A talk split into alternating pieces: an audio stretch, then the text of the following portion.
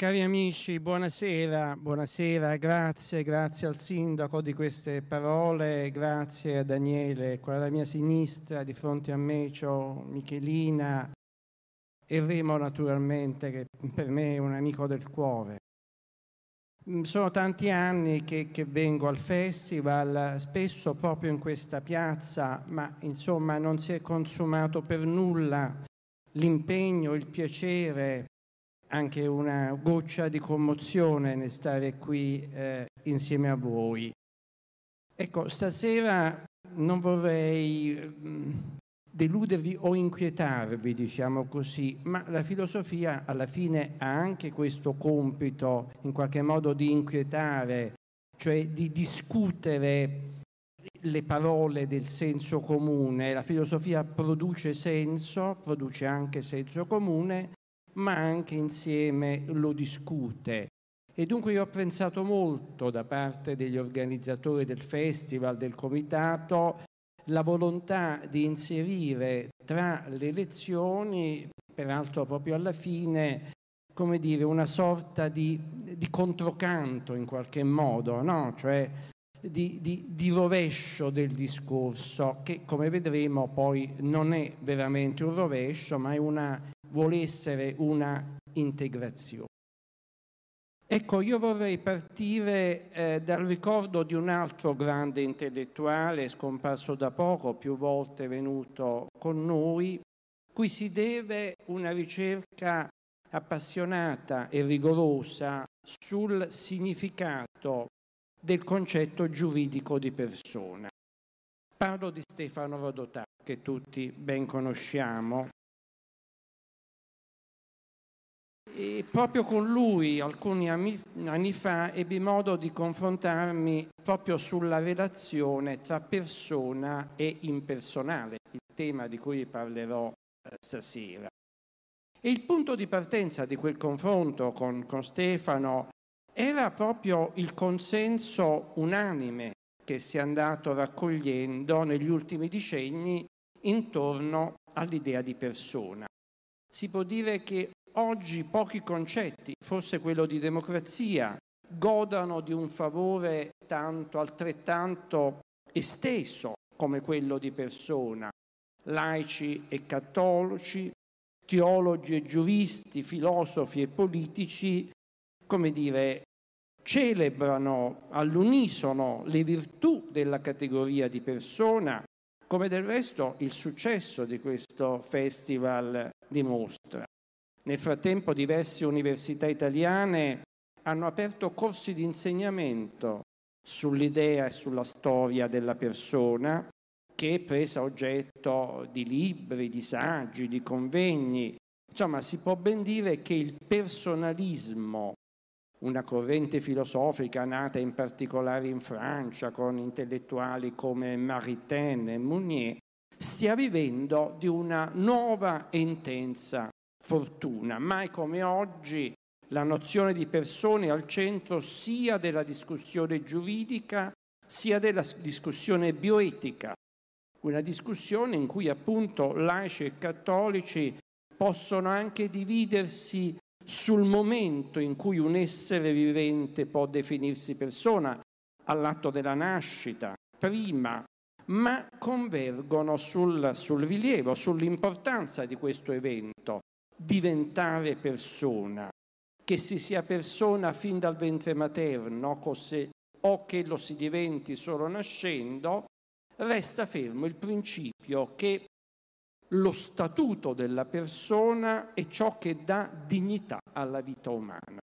Cioè, a prescindere dal fatto che l'essere persona sia un dato naturale o sia una creazione divina, il risultato non cambia, solo l'ingresso nel recinto della persona rende una materia biologica, no? la vita materiale, qualche cosa di intangibile. Perché?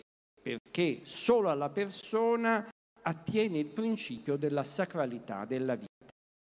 Dal momento in cui un essere vivente è definibile persona, acquisisce quello statuto simbolico incancellabile che deve metterlo al riparo da qualsiasi forma di violazione.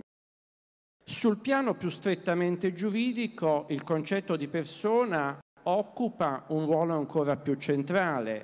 Se in fondo i diritti politici, come quello del voto, spettano a tutti i cittadini di uno Stato, ci sono diritti ancora più fondamentali, il diritto alla vita, alla libertà, alla dignità, che appartengono agli esseri umani in quanto portatori del titolo di persona. Del resto la dichiarazione fondamentale dei diritti dell'uomo del 1948 è centrato proprio intorno alla questione della dignità della persona umana. E da allora, giustamente, nessuno metterebbe più in dubbio questa coincidenza tra personalità e dignità. Oltre al diritto all'esistenza e alla libertà, la persona porta dentro di sé l'attributo incancellabile della dignità. Chi mai oggi contesterebbe ciò che appare ed è effettivamente una conquista fondamentale di civiltà rispetto a cui non si può certo arretrare. Il termine persona è stampato sulla bandiera stessa della democrazia contro tutti gli oscurantismi, i fondamentalismi, i fanatismi che ancora la minacciano. Tutto ciò il legame inscindibile che si è annodato tra persona e democrazia è facilmente comprensibile sotto il profilo storico. La dichiarazione dei diritti umani del 48, poi ripresa in tutte le dichiarazioni successive, è stata proclamata alla fine della Seconda Guerra Mondiale combattuta e vinta contro un regime criminale, quello nazista, che si fondava proprio sulla negazione del valore della persona umana sostituito dal valore della razza. E quindi contro lo schiacciamento dell'individuo sul suo dato razziale del sangue, il richiamo alla persona intendeva ricostruire un'idea universale di umanità, da qui il comprensibile rispetto che da allora la categoria di persona è circondata da parte di tutti noi. Anche la battaglia combattuta dalla democrazia occidentale contro l'altro totalitarismo, quello sovietico, è stata alla fine vinta in nome della libertà personale che è diventata così il presupposto stesso della democrazia occidentale. E a queste considerazioni Stefano Rodotà aggiungeva un'ulteriore notazione. Parlare di persona anziché di soggetto di diritto, come si era fatto precedentemente, costituisce un passaggio importante perché mentre il concetto di soggetto di diritto ha un carattere, come dire, astratto, quasi disincarnato, come una sorta di atomo logico del tutto uguale a tutti gli altri, beh, la categoria di persone invece coglie il carattere puntuale e concreto, l'elemento singolare dell'esistenza umana. La persona è il singolo, no? oltre che l'individuo. Se l'idea di soggetto di diritti ha caratteri omogenei, tutti uguali, il termine persona aderisce alla specificità del singolo individuo vivente, di cui mette in luce le caratteristiche personali. È questa persona, non solo una persona. Per quanto pare nei diritti e nei doveri, nessuna persona è perfettamente uguale agli altri, anzi, la sua caratteristica è proprio la differenza che la connota. Trae valore dalla propria differenza. Quindi diversamente dall'identità dei soggetti uguali, l'uguaglianza delle persone non sopprime ma porta dentro di sé la differenza. Più del soggetto astratto, l'idea di persona rimanda a un individuo incarnato, pienamente incarnato nel proprio corpo, nella propria corporeità individuale, sessuale, generazionale. Ciò vale soprattutto da quando il pensiero femminile e femminista ha individuato nella differenza sessuale un elemento decisivo dell'identità personale. ma anche da quando la tecnologia è in grado di modificare i caratteri del nostro corpo, in qualche modo decostruendo l'identità naturale dei soggetti di diritto. Insomma, mai come oggi la categoria di persona sembra aderire perfettamente alle esigenze della nostra vita, nei suoi caratteri allo stesso tempo, comuni e differenti, uguali e diversi. Da qui quel processo, come dicono i giuristi, di costituzionalizzazione della persona che dalla fine della seconda guerra mondiale caratterizza tutte le costituzioni democratiche. Da allora, più che l'essere soggetto, ciò che ciascuno rivendica per sé e per gli altri è l'essere persona, quella specifica persona. Ecco, ciò vuol dire che tutti i problemi sono risolti? Io credo di no, da parte della filosofia. Cioè la categoria di persona assicura, certo, da ogni rischio di ingiustizia, di esclusione, discriminazione. Ecco, su questo la mia risposta è più insicura.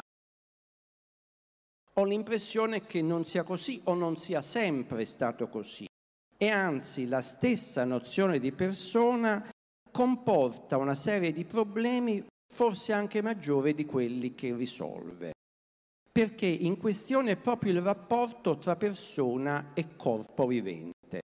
Tutti sappiamo, è stato detto proprio da Remo Bodei, che la probabile matrice etimologica di persona è prosopon, la maschera teatrale nel teatro greco. Ebbene, se il termine di persona nasce da quello di maschera, Beh, ciò dimostra che quell'unità il, della persona con il corpo vivente è destinata a non realizzarsi mai fino in fondo perché la maschera poggia sì sul viso, ma non coincide con il viso stesso.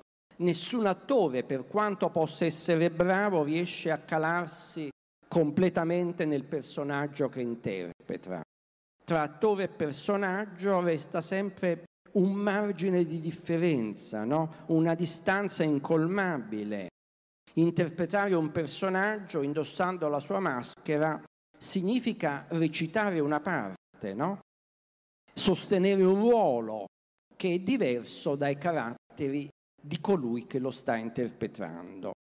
Ebbene, questa stessa differenza, questa stessa divisione vale per il concetto di persona se ne ricostruiamo la genealogia, che ha da un lato il nucleo giuridico romano dell'antico ius romano e dall'altro la teologia cristiana. Partiamo da quest'ultima, dal concetto cristiano di persona come si configura all'origine del, grazie, del cristianesimo, soprattutto nei due dogmi fondamentali della Trinità e dell'incarnazione di Cristo. In entrambi abbiamo una sorta di sdoppiamento, di moltiplicazione della persona. Se la Trinità, Dio, Cristo e lo Spirito Santo è composta di tre persone che coincidono in un'unica entità, la figura di Cristo è a sua volta sdoppiata in due persone, una persona divina e una persona umana. Quindi una sola persona, Cristo è allo stesso tempo uomo e Dio, due persone, già questo in qualche modo inquieta il panorama no? che identifica persona e corpo. In Cristo ci sono due persone, una divina e una umana, e due persone non equivalenti, nel senso che la persona umana è in qualche modo inferiore, sottoposta alla persona divina.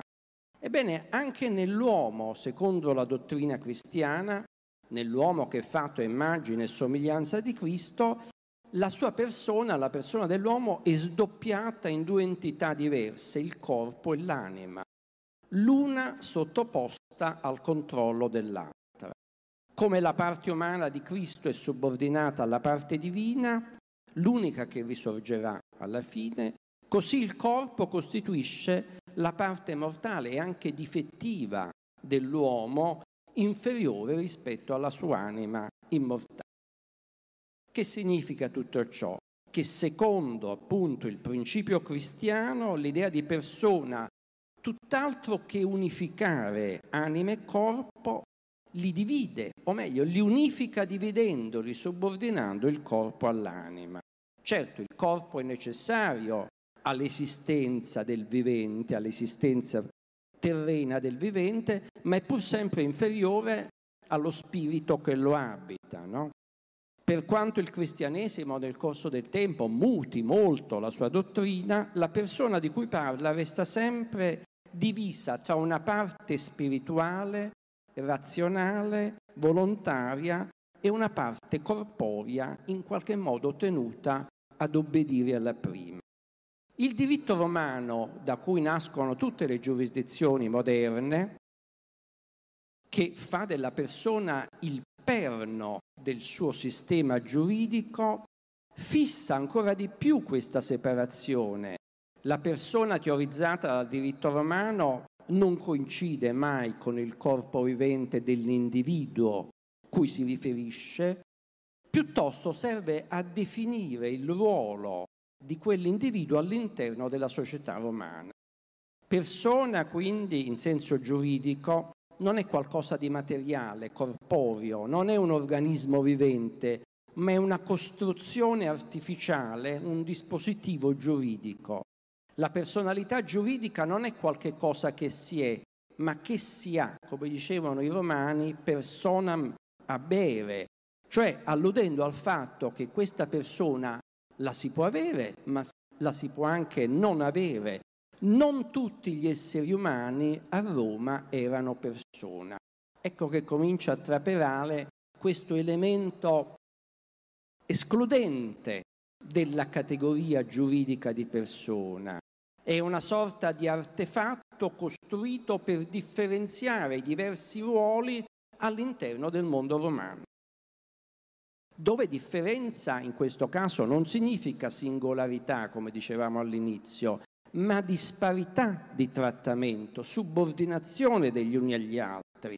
E questo è un punto decisivo che caratterizza la logica giuridica romana, perché la nozione giuridica di persona era fatta non tanto per unificarli, ma al contrario per suddividerli in categorie le une sottomesse alle altre. A Roma solo il capofamiglia, il pater familias, maschio adulto, è pienamente persona e lo è appunto perché ha propria disposizione, nella propria padronanza, tutte le altre persone, dalle donne divise tra mogli e concubine, ai figli sempre sottoposti al potere del padre che può arrivare addirittura a venderli, ai clienti, ai debitori, spesso incatenati dietro al creditore, agli schiavi. A tale categorie corrispondevano diversi gradi di personalità, in una forma che costituisce delle persone, i capifamiglia, delle quasi persone, delle semi-persone, delle persone a tempo, per finire a delle persone cosa, come erano concepiti a Roma gli schiavi. In fondo perché a Roma alcune siano veramente persone, bisogna che altre non lo siano, non lo siano del tutto, non lo siano per niente, scivolando nella condizione di cose parlanti, come erano definiti appunto i servi. Quindi persona a Roma almeno, poi arriviamo subito a oggi, tutt'altro che essere la nozione che universalizza, che unifica e uguaglia gli esseri umani e ciò che li suddivide, sottomettendo gli uni al volere degli altri. Naturalmente questa reificazione, cioè riduzione a cosa degli schiavi, non è soltanto, non è esclusiva del diritto romano, anche per Aristotele lo schiavo è un oggetto di proprietà animato, ma questa procedura proprio giuridica di divisione tra persone e non persone è stata tipica del diritto romano, quel diritto da cui tutti i diritti moderni nell'Europa continentale almeno discendono. A Roma si può essere persona, persona solo se si possiedono altre persone, spesso ridotte allo stato di corpo. Non solo, ma il diritto romano codifica diciamo, il passaggio dalla persona alla non persona quando lo schiavo viene emancipato o quando un figlio è venduto da un padre a un altro padre. Quindi alla personalizzazione degli uni corrispondeva alla depersonalizzazione degli altri. Naturalmente oggi si può dire siamo ben lontani dalla logica giuridica romana in un altro mondo. Da tempo il concetto di persona è stato sottratto a questo dispositivo di discriminazione, di sopraffazione a favore di una nozione tendenzialmente universale. Tuttavia, appunto, non dobbiamo dimenticare quanto i diritti moderni devono al diritto romano e quindi quanto incorporano delle loro categorie. Del resto, se ci pensiamo, il diritto stesso, il diritto in generale, che naturalmente gioca un ruolo insostituibile nelle nostre società, nessuna società vivrebbe senza diritto, ma il diritto si basa esso stesso su un principio di distinzione. Avere un diritto è misurabile solamente in rapporto a, che, a coloro che non ce l'hanno. Altrimenti se un diritto competesse a tutti, naturalmente sarebbe un fatto, non sarebbe più un diritto. Per quanto si voglia estendere al maggior numero di soggetti, beh, resterà sempre qualcuno tagliato fuori. Questa è la logica giuridica, no? il meccanismo giuridico che è fondato sulla distinzione io ho un diritto significa che ci sarà qualcun altro che non lo ha, no? Si pensi per esempio al diritto di cittadinanza. Perché c'è un diritto di cittadinanza? Beh, perché evidentemente c'è qualcuno che non ne gode. Anche nei paesi occidentali, non, anche, appunto, anche in Italia, non tutti coloro che abitano in Italia hanno la cittadinanza italiana. In questo senso la cittadinanza è un diritto, ma essendo un diritto definisce una linea di spartizione al di là della quale c'è qualcuno che non, che non ce l'ha. Quindi come vedete i, i meccanismi giuridici che ci vengono dal diritto romano non sono scomparsi. Oggi è stata in alcuni stati, in particolare americani, ripristinata la prigione per debito, no? la perdita di personalità giuridica, quella che a Roma si chiamava diminuzio capitis. E del resto chi direbbe oggi che la schiavitù formalmente abolita 150 anni fa sia davvero finita, che non esistano persone anche oggi ridotte al rango di schiavi. Quindi nella modernità la categoria di persona ha continuato, sia pure in maniere molto diverse, a distinguere, a dividere gli esseri umani in categorie, in gruppi diversi. In fondo anche l'intera tradizione filosofico-moderna, prendiamo il più universalista dei filosofi moderni, Kant. Kant ritiene che i servi appartengono al padrone, così come le mogli appartengono per l'uso sessuale dei propri corpi al marito. Quindi vedete come eh, non è facile immaginare che la modernità d'improvviso oltrepassi radicalmente alcune concezioni. Perfino esponenti contemporanei della bioetica liberale sostengono che se ogni persona è un essere umano, non ogni essere umano è persona, che ci sono i malati incurabili, gli insani di menti, i, i minori sotto una certa età, oltre che i vecchi oltre una certa età, che non possono godere del diritto di persona. Proprio coloro che adoperano questo concetto di persona sostengono che ci sono delle non completamente persone che sono nella disponibilità in base a questioni anche economiche di altri. E quindi ancora oggi si conserva questo elemento di distinzione, separazione, esclusione che pone alcuni esseri umani sotto la dominanza, addirittura sotto la decisione a volte di vita o di morte da parte di altri. Quindi anche in questo caso questo dispositivo della persona che pure dovrebbe garantire a tutti gli stessi diritti e che in larga parte lo fa, intendiamoci.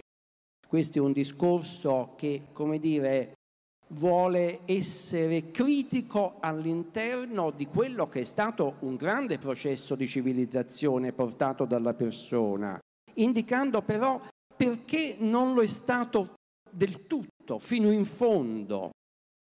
Quindi questi casi non tolgono che nel suo complesso la semantica della persona abbia svolto un ruolo complessivamente positivo nella tradizione filosofica, nella tradizione giuridica e politica moderna. Il problema che pongo, ripeto, non è quello delle intenzioni. Sicuramente gli estensori della dichiarazione dei diritti fondamentali che centrano l'analisi sulla persona era un'intenzione assolutamente buona, positiva. C'è però nel linguaggio giuridico, nella logica giuridica, un sedimento, qualche cosa che in qualche modo resiste a questo processo di civilizzazione e di universalizzazione. No? Del resto, anche in politica, l'idea di inclusione che facciamo nostra, che io almeno faccio mia, che molti di noi fanno nostra, è, è comprensibile solo in rapporto alla categoria di esclusione, no? se, se ci pensate. E anche la nozione di persona non sfugge a questa, a questa logica. Di qui il riferimento, come intitola questa relazione, al concetto di impersonale, che va inteso non in opposizione all'idea di persona, ma come suo correttivo interno, come limite che in qualche modo costituisce un margine critico, come qualche cosa che rivela le contraddizioni interne al concetto di persona, anche il concetto di democrazia. Tutti i più grandi concetti filosofici hanno delle contraddizioni e questa è la loro forza, non è la loro debolezza. E questo vale anche appunto per la macchina della persona. Qui uniamo idealmente le due parole di quest'anno e del prossimo anno e, e quindi questo riferimento all'impersonale vuole in qualche modo individuarle, correggerle, mettere alla luce del sole. Del resto il riferimento all'impersonale percorre la, tutta la grande cultura novecentesca. Pensate all'arte, alla psicoanalisi, no? l'intera psicoanalisi lavora su una nozione di inconscio che sporge dai confini della persona, no? che, che implica qualche altra cosa. Basta leggere il primo libro di Freud, La psicopatologia della vita quotidiana, in cui è demistificata l'idea del soggetto personale che fa tutto ciò che vuole, che si comporta razionalmente. No, c'è qualche cosa, una radice, una matrice che appunto fuoriesce e che affonda nella sua istintualità, nel carattere impersonale che diciamo sottostà alla logica della persona. Quanto all'arte, bah, tutta la pittura contemporanea, dall'impressionismo al cubismo, non fa che alterare la figura umana, non fa che decostruire i contorni della persona rivolgendoci a qualche cosa che sta al di qua o al di là di essa. E se andiamo alla letteratura, ai grandi classici novecenteschi, da Kafka, Joyce Musil, tutti decostruiscono il soggetto personale, decostruiscono addirittura la voce narrante, no? l'io narratore.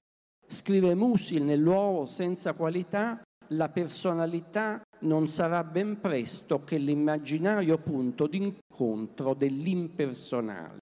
Quindi vedete come la grande cultura, diciamo, non si accontenta delle nozioni sedimentate, diventate ovvie, ma cerca sempre qualche cosa, cerca un margine, un limite, uno sfondo, un orizzonte di differenza che dà senso a queste parole, ma contribuisce anche a dinamizzarle, a movimentarle, a inquietarle. Forse l'autore, anzi l'autrice, che porta questo discorso sull'impersonale al suo punto più estremo, proprio per denunciare i potenziali effetti escludenti della nozione giuridica di persone, è Simone Weil, la grande filosofa francese Simone Weil, la quale, anteponendo i doveri ai diritti, sostiene che la nozione di persona funziona espellendo fuori di sé quella parte di umanità che non è considerata tale, a cui non viene riconosciuto il titolo di persona. E in un testo molto bello, vi leggo solo una citazione, intitolato La persona e il sacro, scrive Simone Weil. C'è un passante che ha delle lunghe braccia, degli occhi celesti e non so quali pensieri. Beh, se la persona umana in lui corrispondesse a quanto per me è sacro, potrei forse cavargli gli occhi, una volta cieco sarà rimasto quella persona umana che era esattamente come prima, avrò distrutto solamente i suoi occhi. Che vuol dire Simone Weil? Che la persona non deve essere un ruolo, ma deve coincidere con il corpo vivente, altrimenti il corpo vivente è, come dire, sottoposto a qualsiasi tipo di violazione, come proprio negli anni in cui scriveva, cioè nel 1941, appunto avveniva. Simone Weil vuol dire che nella nostra società, una volta rispettata la maschera della persona, cioè il ruolo sociale di un dato individuo, beh, a volte non conta quello che accade al suo corpo vivente, così come non conta ciò che accade a coloro che non hanno questa maschera, che non hanno questo ruolo, a cui non è riconosciuto il titolo di persona. E quindi contro questo dispositivo giuridico Simone Weil scrive ciò che è sacro lungi dall'essere la persona e ciò che non essere umano è impersonale. Tutto ciò che è impersonale nell'uomo è sacro e soltanto quello. E fa anche un esempio per far capire cosa vuole dire. Se uno di noi fa un'operazione matematica, 4 più 4, e sbaglia, beh, a sbagliare è la sua persona, no? mentre invece sul piano impersonale, cioè oggettivo, non si può sbagliare. 4 più 4 fanno 8. Chi fa l'errore è la persona, no? che in qualche modo è l'elemento soggettivo rispetto alla realtà oggettiva delle cose. Naturalmente voglio ripeterlo un'altra volta, altrimenti il sindaco mi espelle dalla città. Bisogna prendere questo riferimento all'impersonale non come l'opposto della persona, ma come ciò che ne indica le potenziali, le potenziali contraddizioni di questo concetto. Ciò non vale solo per il diritto, ma anche per la politica. Pensiamo a cosa ha significato la recente personalizzazione nella politica, no? dei partiti politici, trasformati spesso in macchine elettorali per i rispettivi leader. Molte delle difficoltà e anche delle derive che abbiamo sotto gli occhi nella situazione politica generale, non soltanto italiana, ma in Italia forse con qualche tratto particolare, nasce da questo processo di personalizzazione della politica, dei partiti, delle macchine di partito.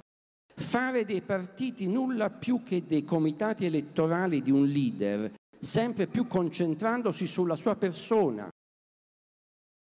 Beh, in un quadro in cui questa persona acquista sempre più spazio, sempre più voce, sempre più potere, Beh, rispetto invece alla oggettività dei progetti, dei programmi, ha spesso ridotto la politica a un gioco sempre più lontano dagli interessi generali, interessi generali, non interessi personali. Io credo che l'unico antidoto a questa personalizzazione della politica sia il ricorso alle istituzioni, alle istituzioni. Quando si chiede, come è successo recentemente, di parlamentarizzare una crisi politica, che significa spostarlo dall'ambito dello scontro personale tra i leader nel Parlamento, cioè in un'istituzione impersonale, radicata dentro un interesse generale e comune che è quello delle istituzioni democratiche e repubblicane. E parte del discredito in cui è caduta in questi anni la politica nasce proprio da una mancata cura delle istituzioni. Io vengo da Napoli e ne so qualche cosa in merito. Qua le istituzioni funzionano sicuramente meglio. E quindi io credo che anche la filosofia, oltre che la politica, debba ritornare a pensare le istituzioni. Mm, sta per uscire un mio libro fra un poco che si intitola Pensiero istituente, proprio in questo senso, che significa, attenzione, spesso per istituzione si intende un corpo morto, immobile, qualche cosa che appunto è bloccato, che blocca la dinamica innovativa, qualche cosa di statico, di conservativo, un apparato che blocca le energie del rinnovamento. No, questo è un modo sbagliato, grazie, di pensare l'istituzione, a cui per esempio negli anni 60 si contrapponeva il movimento, movimenti contro istituzione, no? No, ecco, bisogna liberarsi di questa concezione chiusa e autoritaria dell'istituzione, intesa come un muro che immobilizza la dinamica storica. In fondo, buona parte della filosofia novecentesca, Sartre, Marcuse, Foucault, condivide questa concezione negativa dell'istituzione, no? come ciò che che schiaccia il nuovo sul già stato, che neutralizza le energie creative, le istituzioni come ciò che dà comandi, che dà sanzioni.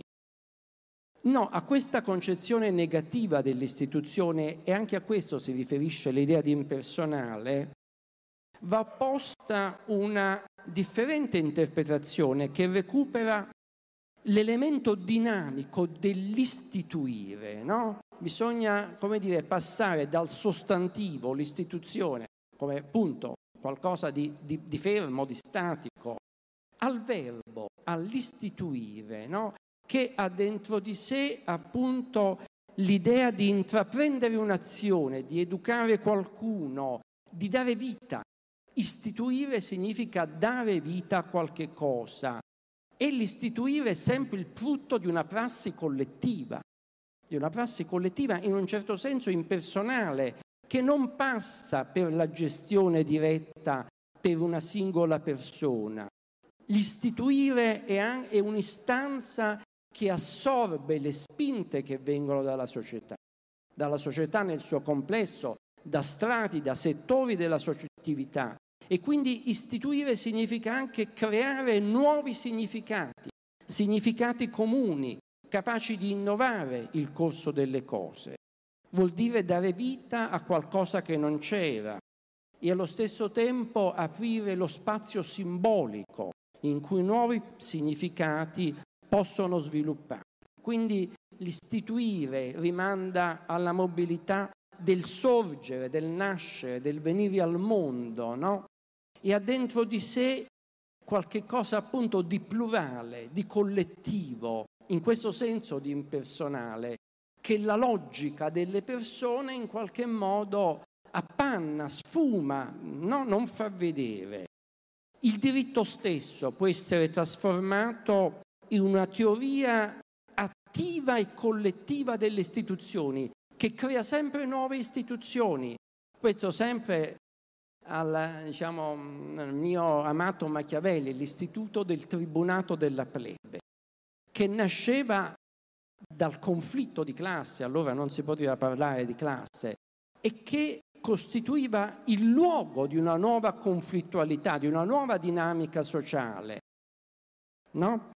E quindi l'impegno delle istituzioni, e su questo vado, vado a concludere, deve essere, non può essere soltanto individuale, deve essere collettivo, in un certo senso impersonale, cioè deve prescindere dagli interessi personali a favore dei beni comuni e pubblici. Oggi la tematica dei beni comuni è al centro di un dibattito, anche qui ricordo Stefano Rodotà.